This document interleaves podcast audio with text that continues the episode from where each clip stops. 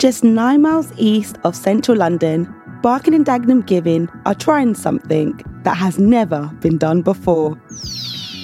Their Grow Fund, England's first community led investment fund, is backing community enterprises that will make a commercial and social impact in the borough of Barking and Dagenham. So, what makes this fund so special? Well, it was the local residents who decided how the fund was managed and invested. So join me as I speak to the business owners, the decision makers, and the charity at the helm about what happened next. I'm Elvie Matty. Welcome to Nine Miles East, a podcast about a financial first.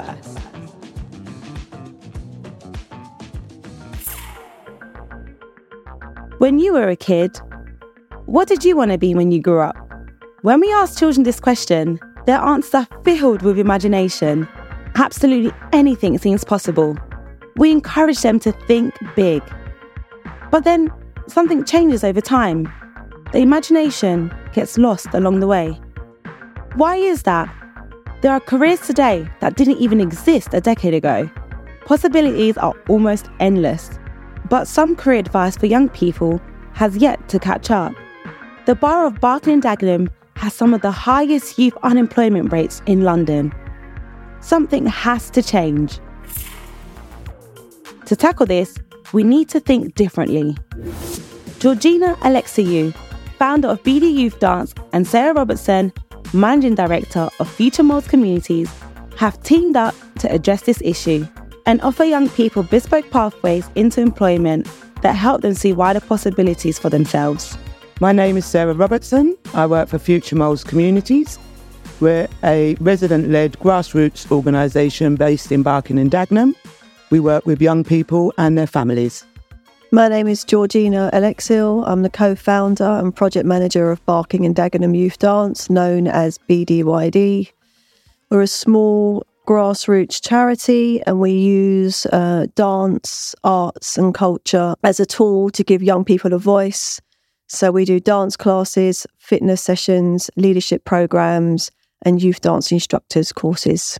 Georgina shares a little bit about the location where the interview took place. We're at John Smith House, which is a community hub uh, in the heart of Barking for young people um, to develop and uh, use as a space uh, to, to be given a voice. We have a music studio on the left. Um, young people make music, produce music, and produce podcasts. Have a boxing ring. We provide boxing training a few evenings a week. And we have our fitness suite for hip class, yoga class, dance classes, boxing classes, strength and conditioning. And this is very exciting. We've got a, a trainer exhibition here that young people created. So we brought a selection of trainers and spent some time workshopping what a trainer would look like to them, how they feel when they're wearing them, and then a facilitator and a, a group of young people designed this exhibition to get it up onto the walls. This is our hot desking space. Mm-hmm. So, um, anyone wants to start up a new community group, has an idea, residents can come in and use this space, and then we use it for homework club as well. Georgina opens up about her background in dance and how the traditionally high cost of entry directly inspired her reasons for trying to make performing arts more accessible. So, my background is predominantly in dance and performing arts. It is an expensive industry, and it's something that I wanted to make slightly more accessible for young people, particularly those from low income families. I'm aware that visiting the theatre is also very expensive. So I was very keen to get involved in youth work and make the theatre and performing arts career industry. So not just about being the dancer and the actor, uh, but just making those slightly more accessible for children and young people. B&D Youth Dance runs several bespoke workshops. Georgina shares more about how young people are vital to developing and delivering the BDYD sessions. So the bespoke courses that we run uh, are based around performing arts, so dance, arts and culture, sports, and youth work. we're trying to ensure that they are uh, young people led. So the young people will tell us what kind of course they want to uh, take part in. Uh, and then from that, we are writing schemes of work that include them to understand what the performing arts world looks like, what uh, coaching and um, delivering sports classes and workshops looks like. And then with that, we are also including the youth work, which means that they can then take this type of course or their qualification once they've ended the course off out into youth centres and other um, places of education and deliver the course that we're offering. Georgina and Sarah open up about what they find most rewarding about their work. The things I enjoy the most, I think, are seeing young people being successful at the end of it um, and coming back and owning that journey. I think there's something really quite special about that. So BDYD have been have been delivering for 20 years. So we're now seeing uh, young adults of around early 30s who are coming back to us and saying to us, "This is what happened. This is how we tried to deal with it." And BDYD were part of that process. So hearing those stories, and also I think one of the major things that's coming out of, of, of some of the work that we're doing as well is they don't often realise how important those extra uh, uh, curriculum classes were for them. Um, and they don't often realise that until later down the line. And it's those stories that you then come back to go, I remember when you said this to me 10, 15 years ago, and now I really understand what you meant by that. And there's something quite special about hearing that, that feedback. Georgina explains how the project prepares young people to work in new and emerging roles. Yeah, I mean, I think one of the things that have come out of lots of conversations is a lot of the young people that have come back to our projects have often said to us that if somebody had told me what I was doing now would be what I'm doing, I probably wouldn't have believed them because no career advisor and no person at school had ever told me that these jobs exist. And I think there's there's something to us responding to that. I think a little bit more and bringing some of those young adults in back to the projects that we're doing so they can talk about those jobs and what the job landscape looks like now as well.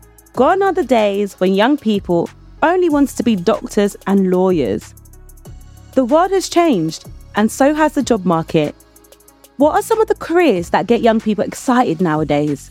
Georgina shares a few of the roles that Gen Z want the most. Some of the jobs that are coming back are influencers, uh, YouTubers. Uh, this is a prime example around podcasting. I've got somebody who works in a creative access organization. I've got somebody who works in a PR company who's traveling all, all, all over the world, uh, interviewing and researching um, a variety of different communities to find out for big brands what those communities want nobody in school ever told her that she'd be able to do you know, that, that they even exist, let alone that she'd be doing that. For Sarah and Georgina and their teams at FMC and BDYD, the Grow Fund has opened them up to a new world of opportunities. Grow has allowed us to expand our educational provision. Grow has allowed us to achieve uh, bespoke training courses um, and give young people the opportunity to really explore new ways of learning. I joined forces with Sarah because both of us have been in the borough for over 20 years. Between us, we've really challenged the landscape, particularly looking at the gap between small grassroots organisations and the larger ones.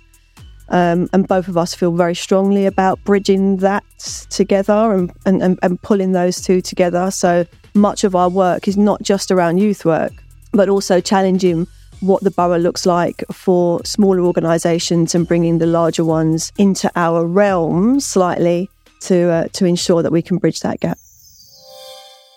Sarah shares more about linking up the two businesses and aiming to challenge inequalities across the board.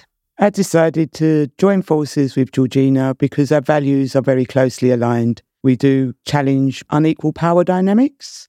We're very passionate about inequalities and young people are at the heart of the work that we do, and that keeps us connected. Sarah breaks down the exact issues that FMC was set up to tackle and find solutions for. The problem that Future Moulds is responding to are health inequalities in Barking and Dagenham. There's a real lack of services for emerging mental health. There's a lack of services in terms of access to GPs. And we have an obesity issue in the borough that seriously needs addressing. For Georgina, her motivation is simple equal opportunities for all. BDYD are, are responding to uh, the need around there being provision for young people, regardless of what your background is, regardless of what you look like, regardless of the way you dress, regardless of the way you speak. You should have equal opportunity to the services that are out there. Whether it's a small, medium, or even large business, at some point, expansion is considered. Branching out to different areas, introducing new products and services, or hiring more staff are key parts of this process. Georgina looks into the future and describes a world where BDYD's work is available on a large scale. What would she and her team be able to do? So, if BDYD was available on a wider scale, I think we'd be able to really open up doors around employment. One of the biggest things that we see, particularly in the performing arts and youth voluntary sector, is that there isn't enough pathways for young people to go down and learn about uh, how to get a job in a career that they really want to do. Um, a lot of the stuff around performing arts is focusing on the famous dancer, as I said before, and the famous actor, or you know, even with sports, it's around the footballer.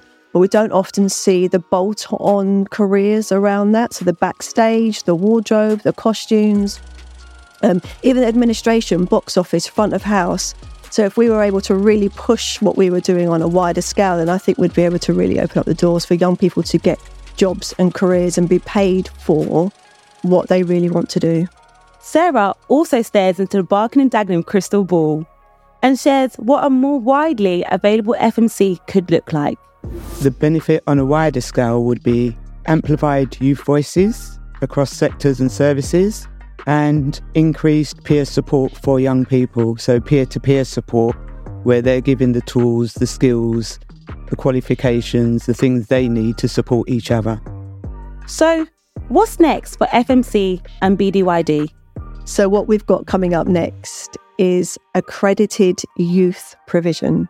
I think there's something quite special about attending a youth club, attending a community centre, and walking away with an accredited module that's uh, that's bolted on to something uh, you know around career development and volunteering.